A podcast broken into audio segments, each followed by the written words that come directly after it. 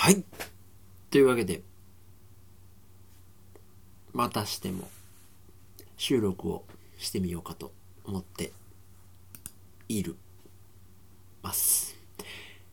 えー、今日はですね、ゴッホ展というのが兵庫県立美術館で行われていたので、そちらに行ってきた。その話をしようではないかと思っています。えー、ゴッホ展が、えー、まず結構混んでましたね。いくつか美術館、展覧会行くんですけど、チケットを買うのに並んだのは初めてかもしれなくて、さすがゴッホみたいな。今日なんか火曜日の10時オープン直後だったんですけど、チケット買うのに10分ぐらい並んだかな。まあね、あ、えーと、だいぶ前に京都で見た、可能派の展示はエグかった。あれは1時間、2時間ぐらい並んだかな。それはかなり並んだっすけど、それ以来なんで、まあでも10分ぐらいで帰ったんで全然ありっちゃありだったんですけど、で、ゴッホ展と言いながらひまわりもないし、なんかすっごい有名な自画像もないし、まあそのゴッホの作品の展示という意味では、割とあっさりした展示だったんですけど、ただ、その、えー、作風を獲得するに至る変遷みたいなのが見られて、えー、まずゴッホはオランダの、えー、っと、ハーグっていうところで絵描きとしてスタートした、その初期のスケッチとかがあって、で、そのオランダで当時流行っていたのが、結構その、農、農業に、携わる人、生活をしっかりしている人、貧しい人を、すっごい、なんか薄暗いモノトーンみたいなんで描くのが、えー、まあ、誠実さであり、詩的であると。詩的というのはポエトリーであると、みなされていたようで、えー、そういうすごい暗くて、貧しい生活を描くっていうような時代。で、その当時に、えー、影響を受けた画家たちの、えー、作品が展示されていて、で、どんどんどんどん見進めていくと、突然パリに行くんですけど、結構それは衝動的に行ったらしくて、ゴッホがパリに行って、で、そのパリで出会った印象派と呼ばれる人たちの作品、えー、モネとかルノワール、もう、だからゴッホの作品もかなりすごかったんですけど、後半のさすがっていうのはあったんですけど、まず一番何より度肝を抜かれたのは、あ、モネスやっぱすごいんやなっていう。あの人の色彩感覚は、いや、ほんまにすごかってんなーっていうのは本物見て思いましたね。あと、えー、ルノワールの、あのー、ぼやけた色彩っていうか、なんかあのー、ラフ裸の女の人の絵が飾ってあったんですけど、それが、こう、あれ、どうなってんねやろうなっていうぐらい、ほんまにその、肌の奥の肉、肉感とか、その血の通ってる温かみとか、その静脈の青い感じとかが、すごい、その、くっきり書かれてないのにそこにあるって感じられる、あの感じ、すごいなと思って、そんな全然絵とか詳しくないんですけど、あれはやばいなと思って、で、まあ、もちろんその、豊かな色彩っていうのがバーって出てきてたんで、そのゴッホの作風も、あともう一人何やったかな？あの、ゴッホってひまわりとかもごっつ厚塗りのやつが印象的なんですけど、その、油絵ですごいベタベタと厚塗りする人が前にいたみたいですね。でその人の影響も受けたっていうのが飾られてて、確かにその人も厚塗りしてたし、あとその点描っていうか油絵をぴょんぴょんぴょんぴょんぴょんって点で打つような作風を試している人も、まあ、その印象派の中にいて、だからそういう人たちの影響を受けて、そして自身の中にこう柔軟に取り込んでいく、その風通しの良さみたいのがすごいなぁと思って、なんかびっくりしましたね。で、最終的に今回のメインにやったのは糸杉をフューチャーしたやつとあと晩年ちょっと心を病んで、えー、サナタリウムみたいなところで入院してた時の一回退院できるってなった時に描いた花瓶に飾られた花の絵みたいなのがあったんですけどそれが飾られてて、それはやっぱすごい色彩も豊かだしなんか、まあ、ひ、あの、に、なんていうんですかね、絵の分厚さ、分厚さばっかり言ってるけど、分厚いし、その光り方とかもすごい迫力があって、なんかやっぱ、本物ってすごいなみたいな。なんか絵画って、この時代やからこそ面白いなみたいなの思いましたね。今、この情報ってっていうのがこんなにもすごいスピードですごい容量で送れる世界でもう一生かかってもネットフリックスの作品とか全部見られへんみたいなことをが言われてるような情報なんて何でも映像で伝えれるような世の中でありながら一点ものしかない絵画のそのそこにあるでなんならそのガラスにさえ保管されてないそのべちゃって塗りたくった油絵の具をリアルに見れるその一点物の圧みたいなのがまだこう時代っていうのが進むごとにつれてもう一つ意味が重なっていくんかなみたいなのは思って面白いなと思って見てましたね。で、まあ、そのゴッホっていうのが有名なエピソードとして生涯1枚しか絵が売れなかったって言われてるんですけど、まあ、それには諸説があるらしいと。で、えー、まあ、それを展示の中でも何度も言われてましたし、フィーチャーされてたんですけど、その弟テオっていうのにかなりサポートを受けて、ゴッホはずっと絵を描いていて、で、生涯1枚しか売れなかった。で、死んでから名を馳せたので、えー、まあ、無念が、ある、まあ、報われなかった画家として、まあ、言われるんですけど一説には、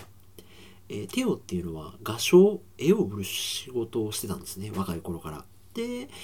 えー、まあ、雇われの画商だったんですけど独立を目論んでいてその自分が独立した看板画家として兄、えー、ヴィンセント・バン・ゴッホやったかな？の絵を売ろうと思ってずっと貯めてた。その自分が独立するまでは売らずにステイステイステイステイ俺が金を出してるんだから待て売るな。俺が独立した時の看板商品にするんだっつってずっと貯めて貯めて貯めてだから売れなかったのではなくて売らなかったっていう話があるらしいと。で1枚しか売らなかった状態でさあいよいよ弟のテオが独立して絵を独り立ちして売りますとなった時にテオも若くして亡くなってしまったので結果的にまあその、えー、そうかゴッホが生きてる時には1枚しか売れなかったっていうこと。でその後、えー、誰だったかな？テオの奥さんやったかな？かなんかが必死こいて売ってまあそのえー、ゴッホに報いようとしたみたいないいエピソードみたいになってるんですけど、いや、実は、あの、当時からゴッホの絵は評価されてたっていう話もあって、いや、それはそうやろうな、みたいなのは結構本物見て思いましたね。あの、まして、えー、モネ、ルノワール、他誰やったかな結構有名な人がいるパリの、その、画家たちの、えー、コミュニティのど真ん中にいて、そして、書き上げられた作品もすごい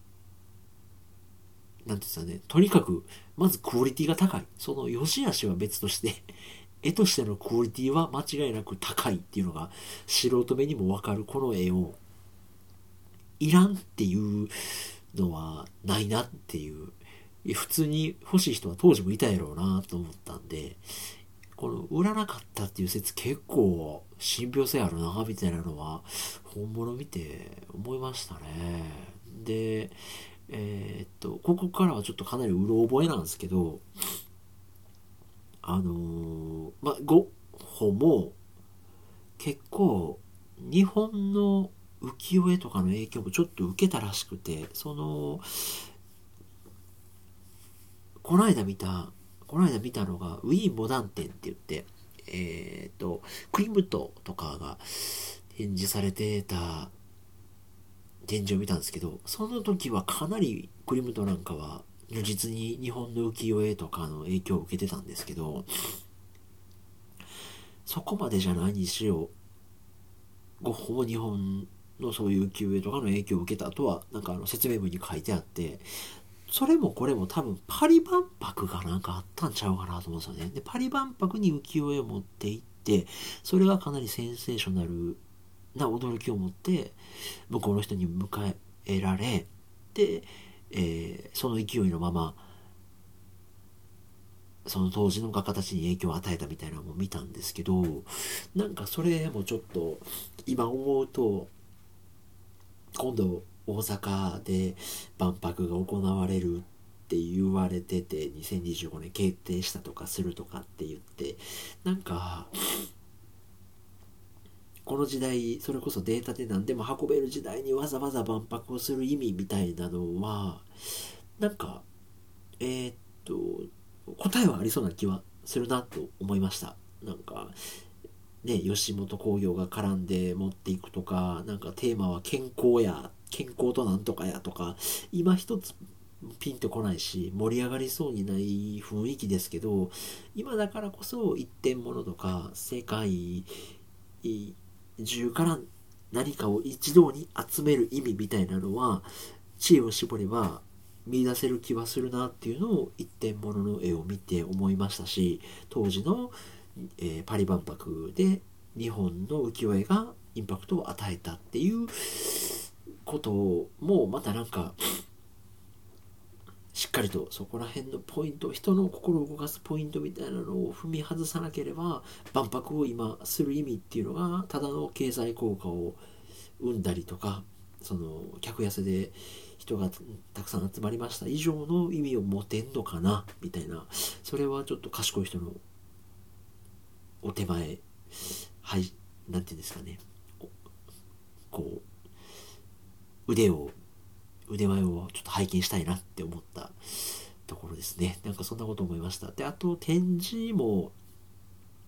流れがすごいテンポが良くて、あの、要所要所で、絵をずっと白い壁に基本飾られてるんですけど、インパクトあるというか、ポイントになるところは壁の色が変えられていて、黄色だったり、紫だったり、アクセントがついていたので、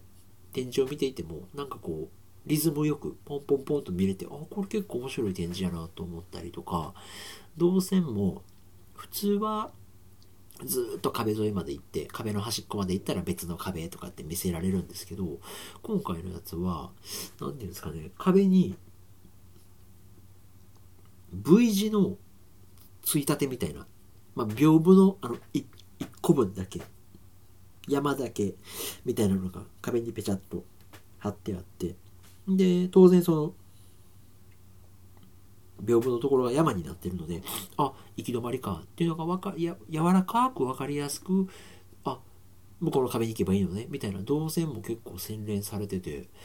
そういう人の誘導の仕方も初めて見たのであこれ結構面白いなと思ったりしましたね。で僕はもうポリシーとして、えー、美術館に行ったらその展示にまつわるポストカードは買うでちょっと他に欲しいものがあったら、よっぽど欲しいものがあったら買うんですけど、まあ、基本ポスポストカードを買えば満足みたいな感じのルールにしてて、今回もゴッホの絵を3枚ほど買いましたね。で、なんかすごいオリジナルで、スヌーピーがゴッホの麦わら帽子をかぶったぬいぐるみっていうのがめちゃくちゃフィーチャーされてたんですけど、まあそれは華麗にスルーして、出たみたいな感じでしたね。だからコンパクトで全体的な流れを抑えて、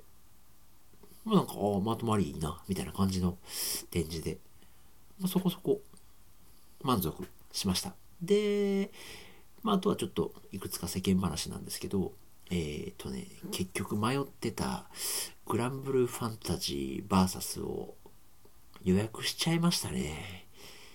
買いましたね。あれを、なんか、今年めちゃくちゃブームになりそうな予感がして、個人的にも、あの、前、買った13騎兵防衛権っていう、まあ、むちゃくちゃ面白かったゲームがあったんですけど、それの購入特典で、前、かなり前のゲームソフトで、えっ、ー、と、プリンセスクラウンっていう同じバニラウェアが制作したゲームがおまけで遊べて、それをこの間ちょっと遊んだんですけど、それが結構バトル部分が格闘ゲーム的な要素があって、なんかこの間合い管理みたいなのとかやっぱ面白いな、やってみたいな、今の最高のグラフィックで遊んでみたいなって思ったんで、えー、っと、買いました。2月の6日発売？あさってか。明日や。日付が変わって。いや、楽しみですね。で、翌2月の7日には、ポケモンカードの、えー、拡張パック VMAX ライジングが出るので、それでちょっとまたポケカを強くしたいなっていうワクワクも待ってるので、今週ちょっと最近ちょっとテンションいろいろ上がってるんですよね。で、まあ、新しいチャレンジっていうか、なんかまあね、あの人にとってはそんな大きなチャレンジではないかもしれないですけど、自分の中でちょっとチャレンジ、チャッチャチャレンジがあって、あの、カードショップの時間帯によって、なんか全然知らない人とカードバトルができるらしいっていうのに、ちょっと今日下見で行ってきまして、神戸は三宮のミントっていうカードショップに行ってきて、で、店員さんにちょっと話聞いて、あの、めちゃくちゃ初心者なんですけど、大会ってどうやったら参加できるんですか？みたいなのを聞いて、いや、この曜日に来てもらったらできますよ、とかって教えてもらって、全然知らない人と今度、試合すんのちょっと一歩踏み出してみようかな、と思ってます。なんかそういう知らない人と出会ったりするのも、何がしか刺激になるのかなっていうのがあって、ちょっとね、そういう趣味でつながるみたいな感じも面白いのかなとかって思っていて、ポケカはますます子供ともね、あの継続的にはちょっと遊んでて、ワイワイやってるんですけど、で、こないだポケカの話をした時に、いや、これはちょっとやらないんですけどねっていうルールを決めてた中で、あの、1枚買い、指名買いで、なんかかお金を出してプレミアついたカードを買うっていうのは、まあ、ちょっとポリシーに反するんで、やらないんですけどねって涼しい顔で言ってたんですけど、買っちゃいましたね。普通に今日。あの 1枚300円っていうカードを、ちょっとあの店員さんとの話の流れで、いや、こんなデッキ今組んでるんですよ、みたいな。あ、それ炎の属性のデッキですね、みたいな。そうなんですよ、とか言って、で、あの、あのカード、やっぱいりますよね、とか言ったら、いや、まあ、まあ、基本あれ4枚持ってますよね、皆さん、みたいなこと言われて、あ、そうかって、僕、今1枚しかないんすよ、あ、そうっすか、みたいな流れから、今、ちなみにそれいくらなんですか？みたいなことを言って、いや、効果は一緒のやつの、プレミアな一番安いやつが300円ですね、とかって言われて、あ、おー！とか、お、じゃあ、とか言って、ね、買っちゃいましたね。左遷。なんかいよいよもう、ポケカおじさんがどんどん進行していってるんですけど、ちょっとハマっているぞと、そういう感じでやっております。えー、そんな感じで、おしまい。失礼します。